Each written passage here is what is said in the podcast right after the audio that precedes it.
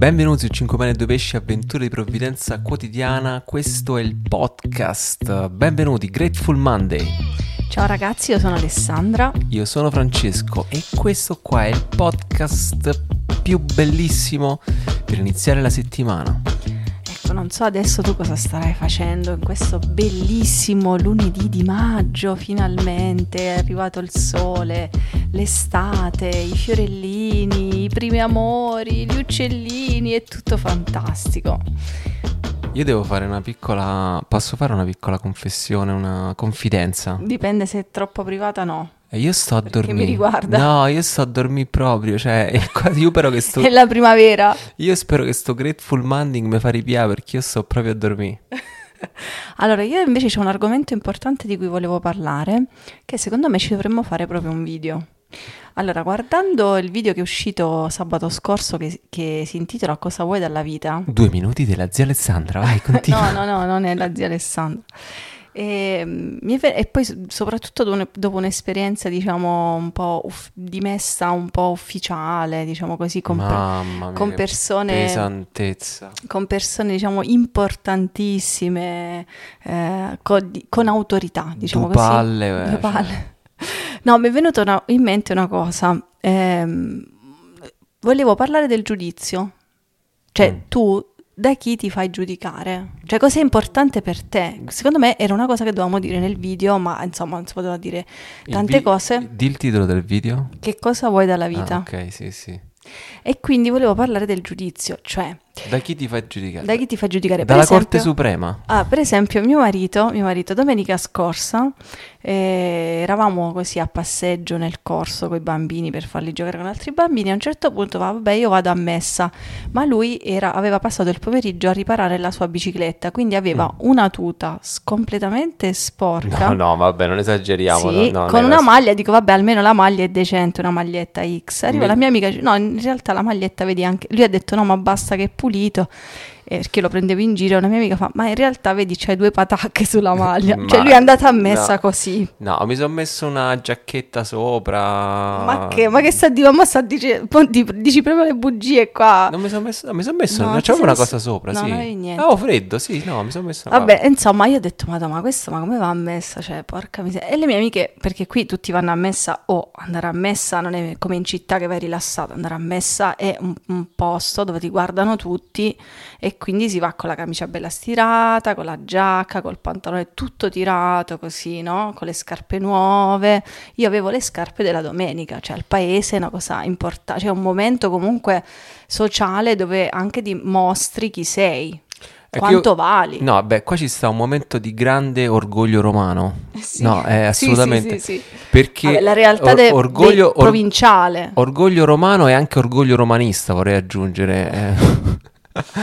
No, a Roma ci sta questo bellissimo detto, eh, quindi romani unitevi insieme a me a essere orgogliosi e ai non romani adesso vi apriamo un mondo.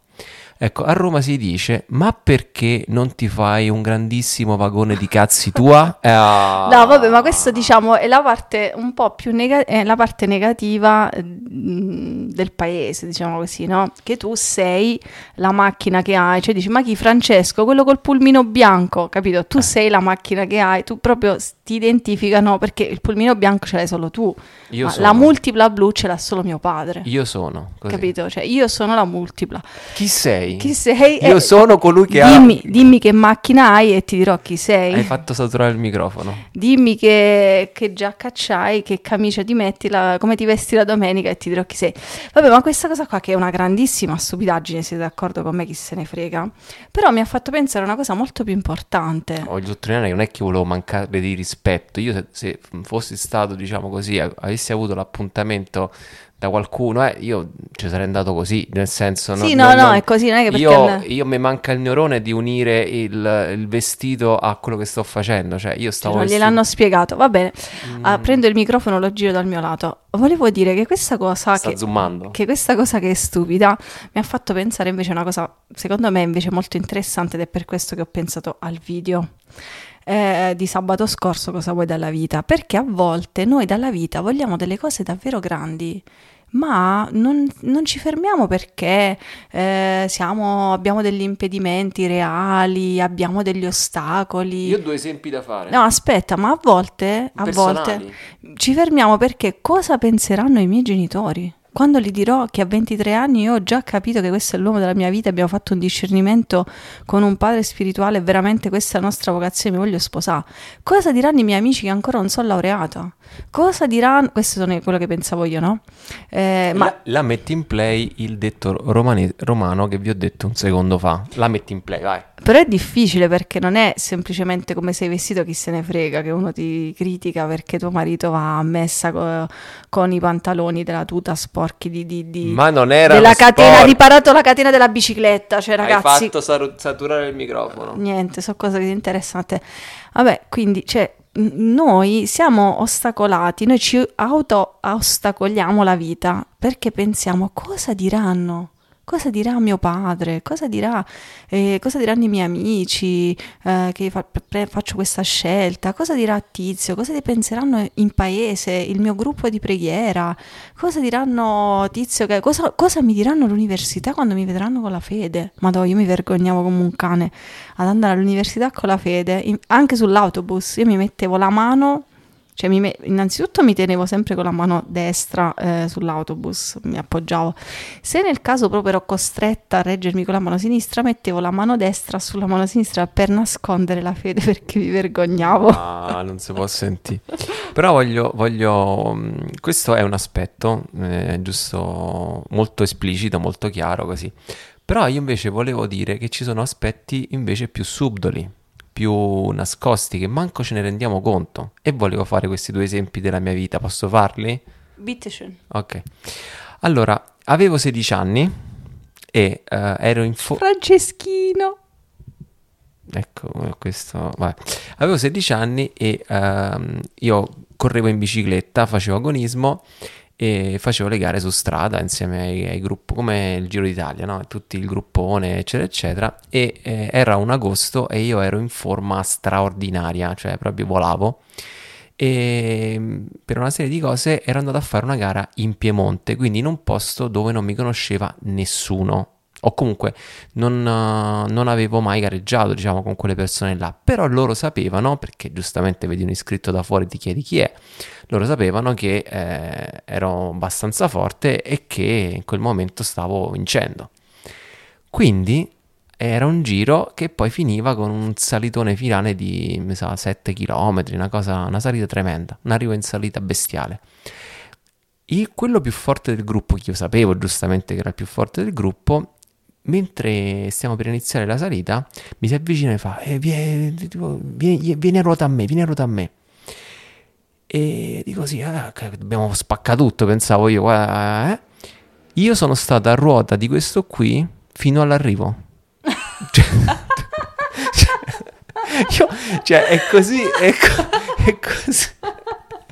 E quindi quello che ha detto vieni a ruota a me ti volevo pure vincere magari e tu invece no, hai no, fatto- no, no, quello, cioè praticamente no, quello ho capito dopo negli anni perché sono quelle cose che ti rimangono lì che ci pensi tutta la vita. Cioè io praticamente arrivati all'arrivo hanno fatto un volatone praticamente in salita e io eh, ero, ero lento in volata e quindi sono arrivato pure ventesimo, capito? Ma io se io a un tornante allungavo il passo, io li lasciavo tutti là.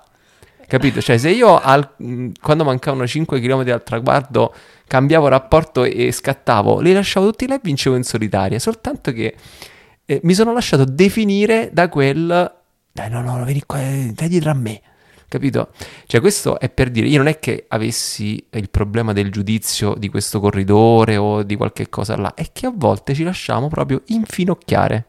Nel senso, ci lasciamo fregare dal, per esempio, fare le cose per bene. E qua passo al secondo esempio di vita. Ehm, diciamo, quando ho iniziato il dottorato eh, non sapevo come si faceva e quindi dopo un anno che facevo il dottorato me ne sono uscito con un progetto di ricerca assurdo, cioè fuori di testa, senza il minimo di, di- di- di- non lo so, non voglio dire di base scientifica perché non è vero, però senza un minimo di, di standard, ecco, una cosa un po' fuori schema che mi ha praticamente mh, lì per lì non tanto, lì per lì mi hanno tutti insultato, però poi quando è, uscito l'articolo, scritto la tesi, cioè tutto su queste cose, praticamente negli anni è diventato il lavoro più importante del, del mio capo di allora. Cioè, quel, quel fuorischema lì è diventato una cosa molto innovativa, molto interessante, utilizzata da tanti gruppi. Il problema è stato che invece di continuare a, perché poi ho capito come si faceva a fare ricerca, invece di continuare a cazzeggiare, diciamo così, come me la sentivo io, le, seguire gli, i miei interessi, i filoni di ricerca che pensavo... Cioè, avere la tua modalità. Sì, diciamo così. Mi Ascoltarti sono, veramente. Mi sono lasciato definire dal sistema accademico e quindi mi sono messo a fare le cose per bene. E non me ne sono manco reso conto. Così che negli anni praticamente... Cioè, mi ero, mi ero, incastrato in quel loop che le cose andavano fatte in un certo modo, in un certo così, in un certo colì. Continuavo a produrre ricerca interessante sicuramente, però diciamo non era la mia modalità e questo mi faceva andare al 70%. Ecco, quindi questi qua sono i due esempi. Quindi, e ci faceva anche stressare tanto e Mi faceva stressare meno. tanto perché quando tu utilizzi la modalità di qualcun altro non sei te stesso e quindi ogni passo invece di essere naturale è un passo che è costruito, diciamo così. Però ripeto, in entrambi i casi io non è che fossi pienamente cosciente né mi importava eh, veramente il giudizio degli altri, semplicemente così, mh, mm, invece di fermarmi, farmi le domande giuste, perché il punto ragazzi qua è sempre farsi le domande giuste, non è mai le risposte. Noi cerchiamo le risposte, ma l'abbiamo detto tante volte, la cosa più importante è farsi le domande giuste, perché poi il cervello ce l'hanno fatto a tutti quanti e serve poi per eh, formulare delle risposte adeguate a quelle domande. Allora, volevo dire che con la primavera ehm, rinascono in me tutte le allergie, un po' come tutti, Gli soltanto amori. che eh, siccome mio marito, mio marito, è allergico al polline, alla polvere, anche alla moglie, ma anch'io sono alle- un'allergia che abbiamo entrambi, anche io sono allergica questo al marito. sonno, questo torpore che ho, quindi è dovuto... Ho un'allergia.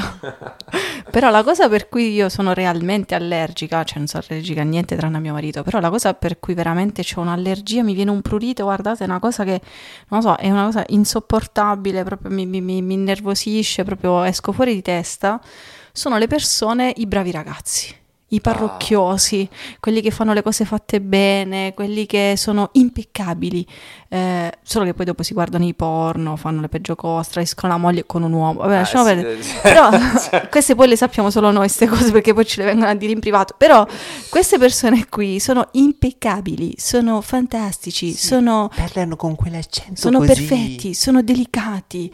Eh, secondo me eh, fanno le puzzette che non puzzano, secondo me, perché eh, fanno... sono come quelli... A noi abbiamo un libro mango, di, di... aroma di mango. Gianni l'elefante, che è il libro preferito di Rebecca, che c'è praticamente questo elefante, lo dobbiamo leggere almeno 4-5 volte al giorno di seguito. È tutta una, è una, è tutta una storia stupenda. Compratevi il libro di Gianni l'elefante perché secondo me eh, racconta bene questo episodio del podcast. Allora, Gianni l'elefante, la puzzetta, il sottotitolo, praticamente è un elefante che doveva fare la puzzetta che e lui si vergognava. Non ce la fa più proprio E non ce la fa, dice perché se io adesso faccio questo, io sono un elefante. Se io adesso faccio una puzzetta, qua succede il finimondo, gli uccelli volano a testa in giù, gli alberi il si sradicano, crolla. il mondo crolla, l'universo esplode, insomma, sono tutte queste immagini così, finché a un certo punto non ce la fa, si siede, diventa di tutti i colori e dopo a un certo punto non ce la fa più, non ce la fa più, non ce la fa più, esce la puzzetta e praticamente non succede nulla. Poi il libro finisce che arriva una formichina, fa una puzzetta ed esplode tutto e dice ops, e Rebecca adora questo libro. Ecco, vabbè, allora le persone per bene sono quelle che fanno le puzzette, non puzzano, cioè non succede niente, ma in realtà in apparenza sono come la formichina, cioè pensano che non succederà niente nel loro fare bene, ma in realtà eh, fanno i peggiori guai. Ma sapete qual è il peggiore guaio? Non è fare del male a qualcuno, perché ci sono persone, io ne conosco anche anziane, che dicono io nella vita non ho mai fatto male a nessuno. Il punto è se è hai fatto qualcosa di bene. È quello, e quello è il problema. il problema è che non hai fatto male a nessuno, ma neanche bene però. Ha saturato il microfono. Eh, basta questo microfono. Ma abbiamo, siamo passati dal motallogo al microfono che satura, dai. E che te posso fare? E, e, il punto è proprio questo, questo ce lo raccontava sempre Don Fabio. Il punto non è che ci raccontava che venivano a confessarsi le persone, dice ma io non ho fatto niente di male a nessuno. E chi se ne frega? Il punto è se hai fatto bene a qualcuno. Ecco, il, um, l'incastrarci nel quadratino del bravo ragazzo, del fare le cose per bene e tutte queste cose qua, ecco rischia che appunto tu fai le cose per bene, però non fai bene a nessuno, ecco, e questo qua è... Tu non devi fare per bene, tu devi fare il bene a cui sei chiamato. Allora, io sono proprio allergica ai discorsi per bene, alle persone per bene. Proprio mi viene proprio un'orticare, no, a me mi ma... innervosisce, non ce la faccio. Ma poi devi spiegare, e quindi le cose vanno fatte male? No, quindi le cose vanno fatte bene, per bene, ma soprattutto il punto dove volevo arrivare è questo. Ma tu da chi ti lasci definire? Veramente ti fai definire dal conto in banca, dalla macchina, da quante lauree hai? Ah, io, per esempio, qui al paese c'è gente che dice no, io non posso pitturare casa perché ho la laurea. E quindi la laurea ti ha fatto scemo? Cioè, no, io non mica posso mettere il cartongesso perché io ho la laurea, cioè mica mi posso, cioè io sono un architetto, mica ti monto, cioè io... Mm. è che la laurea ti ha reso in, in, in, inagibile, cioè in, inabile. Inadatto, inabile, cioè inagibile proprio, secondo me, inagibile, al cervello è inagibile, cioè sei ina- il tuo cervello è inagibile. Cioè, tu da che cosa ti lasci definire? Dal conto in banca, da, da, dalla macchina, da come vai a messa, dalle scelte che fai se sono secondo una certa scia, eh, se tutti la pensano veramente così, se non ti discosti troppo dal eh, pensiero di tutti, se veramente insomma fai sempre tu, ti metti la mascherina anche se sei in aperta montagna, sei da solo a 1500 metri, tu però c'è la mascherina sopra il naso, da solo. Cioè, mh, mm, così con la tua coscienza ti senti a posto. Cioè, sappi che è inutile che sei da solo. Cioè, le, le, le api non so, prendono, non so, prendono il covid. Capito? Cioè, da chi ti lasci definire? Allora, io tantissime volte mi sono lasciata definire da queste stronzate. E a volte ho anche invidiato quelli che c'erano nel BMW in Germania, che c'è la multipla che si rompeva in continuazione e mi sono lasciata tante volte definire da queste cose, però è, per questo che mi arrabbio tanto, perché mh, mm, ci sono passata dentro e, e, quindi quando lo vedo negli altri poi mi fa innervosire di più, è ovvio che mi fa arrabbiare per questo motivo. Um, ma alla fine, ragazzi, se tu stai ascoltando questo podcast e per caso forse sei cristiano, forse, non lo so se è così, ma se tu non ti preoccupi di quello che pensa Dio di te, ma di che cavolo ti preoccupi? Cioè, veramente tu ti preoccupi della vicina di casa e di quello che pensa tua mamma? Ma sei d'accordo? Cioè, avete presente il brano del Vangelo quando dice metterò padre contro figlio, figlio contro padre, sorella contro quello... Vabbè, pa, suocera era ovvio, non c'era bisogno di Gesù Cristo, come diceva, però era già, era stato sempre così. Ma perché il Signore mette padre contro figlio? Perché è cattivo? Perché il Signore vuole che ci sia la guerra? Dice perché sono venuto nel mondo a portare un fuoco. Il fuoco è semplicemente questo, cioè ardere per il Signore, avere come unica persona di riferimento il Signore, eh, guardare eh, in prospettiva come, lo, come Dio lo, lo, guarda, cioè guardarla insieme a Dio la tua vita, cioè guardare dove vede Dio, puntare la tua vita dove la, dove la punta Dio, cioè vivere a, a questo livello qua. Cioè, mm, cap- capite che davanti a questo, a una cosa così grande, che è l'unica cosa di cui dovremmo preoccuparci, eh, invece noi ci perdiamo appresso un sacco di stronzate, ma si può dire stronzate lunedì mattina alle 7, dai. Non lo so se si può dire. Comunque, ehm, cioè, un'altra cosa è, è, è importante, cioè quello che mi faceva pensare a me è il fatto che il fuorischema, no? Cioè il fare le cose come le pensi tu, cioè, se tu fai le cose come le pensi tu, le fai fuori schema perché non ce ne sta un'altra persona uguale a te. Quindi non... È che è... tu non pensi, tu non pensi come pensi tu, tu vai dove vanno gli altri, così come le pecore, non, te lo chiedi veramente. Se, pe- se, se, usi il fuorischema, allora a quel punto vivrai da originale, no? come dice Acutis, vivrai da originale e sarai a contatto con la parte più intima di te stesso, che è la coscienza, che è lì che ti parla Dio. E quindi si torna al fatto che quando tu vai fuori schema, mh, praticamente cerchi di entrare in contatto con quello per, mh, con cui st- sì, vabbè entri in contatto con quella parte di te che vuole realizzare quello per cui sei stato creato, e cioè entri in contatto con Dio. Però fare le cose fuori schema non vuol dire fare il trasgressivo, non c'entra una emerita mazza. furioso. Non c'entra una emerita mazza, vuol dire entrare in contatto con la parte più intima di te stesso e quindi fare le cose come le pensi tu, come le sai fare tu, contattare quella tua parte creativa. Il problema dell'essere trasgressivi è moltissimissimo semplicissimo, che lì tu semplicemente fai le cose al contrario, quello non è farle fuori schema, fuori, vabbè, sto a dormire oggi, non è farli fuori schema, ma è farle al contrario, cioè, ti hanno detto che ti devi mettere il grembiule chiuso fino al bottone alla fine dell'ultimo bottone e tu vai tutto sbracato, che cose bucate, ti hanno detto di fare e tu vai tutto al contrario, quello vuol dire trasgressivo, ecco. Quello è, vuol dire che sei un bambino monello, cioè un, un, bambino ribelle. Vabbè, ci sta, a tre anni ci sta, ma forse a 30 forse un po' non ci sta. A 45? No, a 45 sei un caso umano praticamente. Cioè. Sono un caso umano. Quindi il punto è questo, alla domanda che cosa vuoi dalla vita, tutti hanno scritto commentando nella premiere, hanno scritto messaggi anche molto belli, grazie veramente, anche molto profondi, condivisioni della propria vita, passi grandi, però tutti proprio minimo e massimo comune multiplo hanno scritto l'amore la mia domanda è questa: tu vuoi l'amore? Minimo, massimo, cioè proprio qua Minimo e massimo. non ci cioè, siamo proprio. Dal minimo al cioè, massimo, cioè tutti avevano tutti in comune. Casomai è massimo com- comune divisore, diciamo. Comunque, comunque, è il minimo comune multiplo per gli ascoltatori. Grazie. Sì. Grazie, professore. Sì, prego, prego. E, ehm, quindi tutti hanno scritto l'amore, ma la domanda che io vi faccio, no? È questa. Tu Cosa vuoi dalla vita? L'amore, amare, essere amato. Bellissima è la risposta che do anch'io, che per cui penso ne valga la pena vivere. Ma in quale corsia stai? Stai nella corsia dei pecoroni dove tutti stiamo andando in quella direzione? Perché ci vanno tutti, perché bene così, e beh che faccio non lavoro, e beh che faccio non studio, e beh che faccio dico di no a mamma, e beh che faccio vado a vivere da Stai sola. Stai forse dicendo faccio... che non mi devo laureare per l'amore? Stai forse dicendo che non devo andare a lavorare per l'amore? No, io sto forse dicendo, senza forse, che tu devi puntare dove devi puntare e se per fare quello che devi fare la laurea non ti serve e all'università stai perdendo tempo, anche se sei eccezionale e sei bravissimo, basta, chiudi. E sto dicendo che se per fare quello che devi fare devi lasciare mamma tua, la devi lasciare mamma tua, chi se ne frega? No, ma lei poi soffre, sai, anche sola, e, ve- e sti cacchi.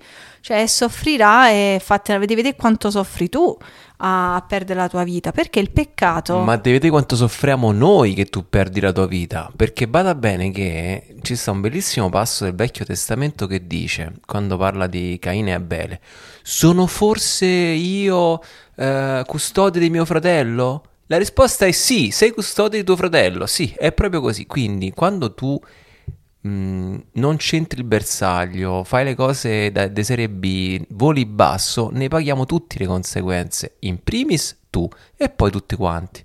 È per questo che San Francesco, che ha centrato il bersaglio, ne godiamo tutti delle conseguenze ancora oggi e per i secoli in eterno. È per questo che Abramo ha una discendenza come il cielo, eppure San Francesco, perché ha detto sì, non, ha, non ne ha detto, ma io non faccio male a nessuno, ha detto no, io ma rischio tutta la vita, io lascio sta terra, vado tu dove, dove tu mi indicherai, io sono disposto a sacrificare mio figlio, io sono disposto ad andare una, da un'altra parte, io sono disposto a non vedere questo, non vedere, cioè non gliene frega niente a lui gli interessa stare col Signore e ne godiamo ancora. È il nostro Padre nella fede, cioè uno più grande di lui, non c'è. Detto questo, è per dire... Ma te stai arrabbiando? Ma no, non mi sto arrabbiando, è che ho l'orticaria e la... Mm, te stai arrabbiando? No, è l'allergia che mi fa questo effetto. Non mi ha fatto arrabbiare, eh? Quindi il punto non è. Tante volte noi ci dicono: Ma come siete coraggiosi a vivere di provvidenza, a fare questo progetto? Allora, innanzitutto è una cosa anche molto, diciamo, eh, capita nel tempo, anche sofferta se volete, non è che è proprio facile facile, eh, però dopo che l'hai fatta la scelta invece è facile facile. Cioè, do- è un moto all'uovo. Dopo che uno ha fatto una scelta, eh, e poi facile fare. Che, che difficile sposarsi a 20 anni. C'è la, la, fazione che dice beata te, e l'altra, ma ma a 20 anni non ti sei sposato. Dipende, se sei ad Assisi ti applaudono, se sei per strada sei un cretino. Dipende dove stai. Eh, ma non è questione di coraggio o essere deficienti. Cioè, è questione di seguire il Signore. Cioè, a chi guardi tu? Cosa vuoi dalla vita? Cioè, tu cosa vuoi dalla vita? Cercare di mettere insieme l'affitto, le vacanze, un, qualche serata con gli amici, un lavoro decente? È un buon lavoro. oppure eh, non litigare troppo con nessuno, essere in pace con tutti, avere, insomma, essere voluto bene, oppure tu vuoi veramente scoprire qual è il progetto di Dio su di te. Oppure tu veramente vuoi, per esempio, faccio l'esempio, sperimentare che Dio è padre e Dio veramente ti sostiene e veramente devi pensare al regno di Dio, a fare quello che devi fare, che poi i soldi e a pagare l'affitto ci pensa Lui. Opp- questo, è, eh, questo è il nostro caso, non è che tutti se vogliono sperimentare Dio devono fare questo, lo dico e lo ridico 50.000 volte perché poi ci sono i copi in colla. Oppure tu veramente vuoi capire chi sei veramente ma veramente, ma noi stiamo ancora a pensare, lo dico a me stessa, la mia amica mi ha detto, ma tu Alessandra ancora stai a pensare che quello deve andare con la camicia a messa? Io ce l'ho andata la mattina, no?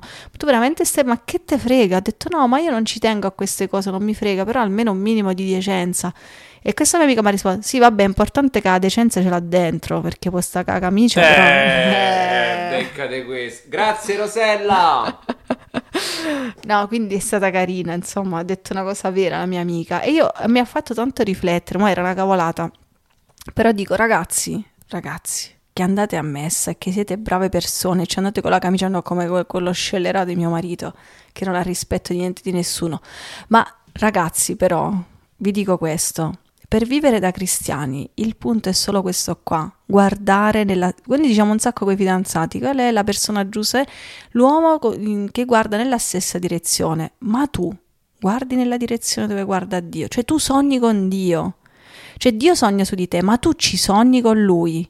Tu ci credi veramente al Signore che ti vuole bene? Tu ci credi che Dio è tuo padre? Ci credi sì o no? Lo vuoi vivere sì o no? Oppure ti basta essere un bravo ragazzo? Perché tu puoi dire no, ma a me mi basta. Perché se tu sei un bravo ragazzo potrai vivere di religione, fai tutte le cose, compi tutti i tuoi doveri, vai a fare volontariato, con la camicia, con la camicia eh, sei una brava persona, ma non ti serve Gesù Cristo. Non ne perdere tempo la domenica a messa, lo puoi fare anche senza Gesù Cristo. Che ce fai? Cioè, aggiungi una medaglietta in più, ma non ti cambia la vita. Se tu invece vuoi sognare con Dio, questo ragazzi è vivere la fede. Cioè, sognare come sogna Dio su di te, cioè questo è vivere la fede, vuol dire vivere una relazione che va al di là di, di, tutto. Cioè, lo capite perché Gesù Cristo non è stato accolto da nessuno? Ma te pare? Cioè, è uno fuori schema. Padre Giovanni c'ha, c'ha un piccolo eremo, lui nascosto nel nulla, che eh, penso po- in pochissimi conosciamo. È, irraggiung- è, un posto irraggiungibile in tutti i sensi. E, ehm, e c'è scritto su questo eremo, c'è scritto, qui si, pe- si pensa e si, e si agisce al contrario. Io la, l'amo, eh, quelle, sì, quella, sì, sì, quella, cosa quella, là. La tabella è stupenda. È stupenda, io proprio mi piace da morire. Ecco, Gesù Cristo è questo. Gesù Cristo è pensare e ragionare al contrario. Tante volte le persone dicono: Mamma, mi sarebbe piaciuto vivere al tempo di Gesù, incontrare il Signore faccia a faccia. Di per... eh. Io dico: Meno male che non l'ho incontrato faccia a faccia perché è così fuori schema vedere una, una ragazza. Mi immagino, io mi immagino che Maria è una mia amica, no? La Madonna. Mm.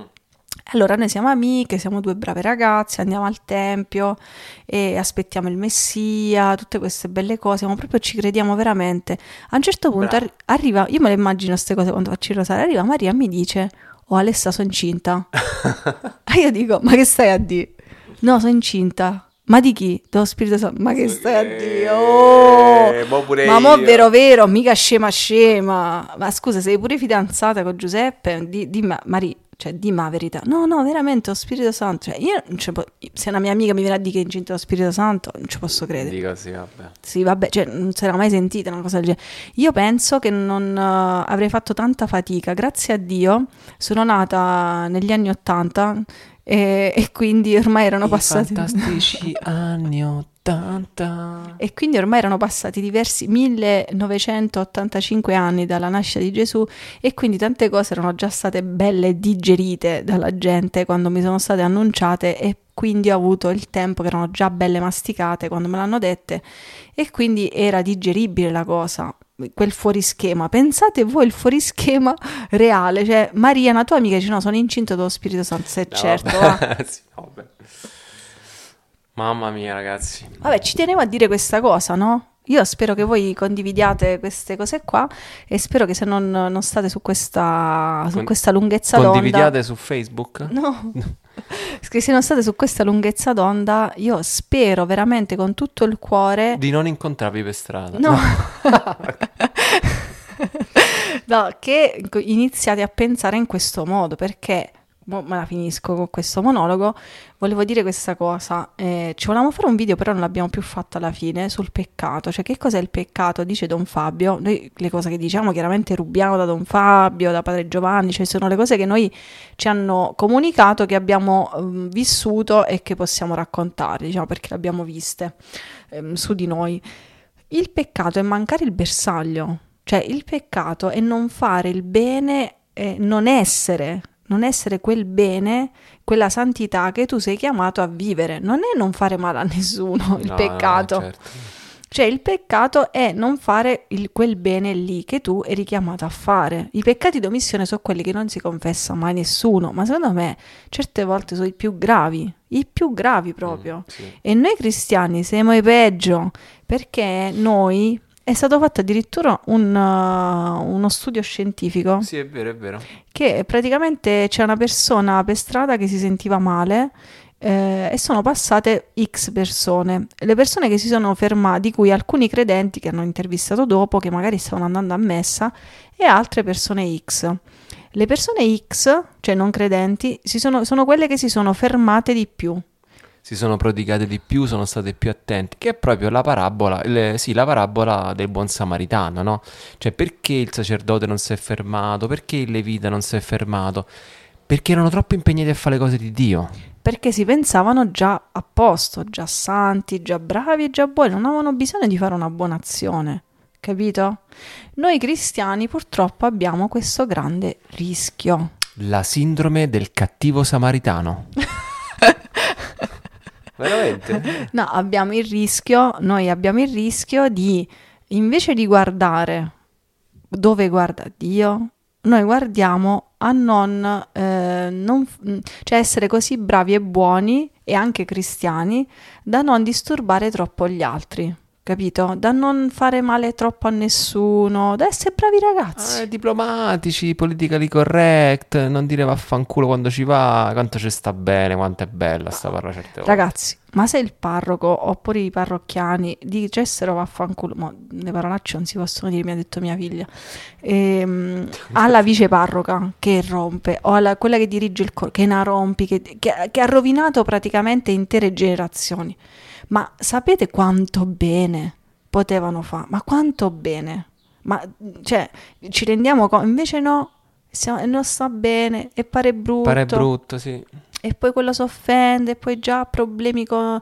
E visto che ha problemi, aiutiamolo, non è che dobbiamo inguaiare a tutti gli altri. No, vabbè, ma eh, la verità è che a volte, non sempre, però ecco, ogni tanto parlo di me, eh. Eh, gli schiaffi belli potenti che mi sono arrivati dalla vita mi hanno tanto insegnato, molto di più delle carezze, molto più di queste false accoglienze che mi fanno entrare dentro e poi tutti non vedono che me ne vado.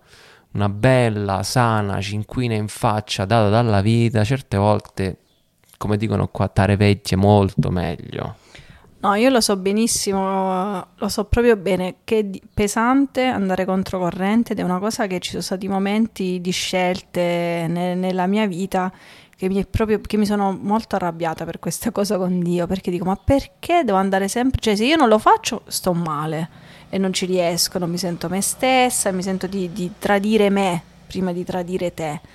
Però, ehm, non- cioè perché deve essere sempre così? Perché gli altri non devono capire? Perché eh, non deve essere semplice da accettare o non lo so, cioè... mm, e, la risposta che, che sento sempre dentro è questa, ma perché io Alessandro non è che ragiono come ragiona il mondo, se no eravamo fritti, cioè, mm, tu segui un Dio che sta su una croce, cioè che uno ha dato la vita veramente per te, mica l'ha detto, mica ha detto una filosofia, mica ha, de- ha lasciato un insegnamento, cioè uno che, che veramente si è rischiata, che ha pensato al contrario e che ha rivoluzionato il mondo, ma non, come mm, diceva mm, la domenica domenica scorsa il nostro parroco, dice perché la pietra scartata è diventata testata d'angolo? Perché gli ebrei si aspettavano un Dio così, così, così, così, così e così. Gesù Cristo non era così, così, così e così, era completamente fuori schema, però la Totalmente. pietra scartata dai costruttori, cioè da come si immagina, è diventata la pietra angolare, cioè quella più importante.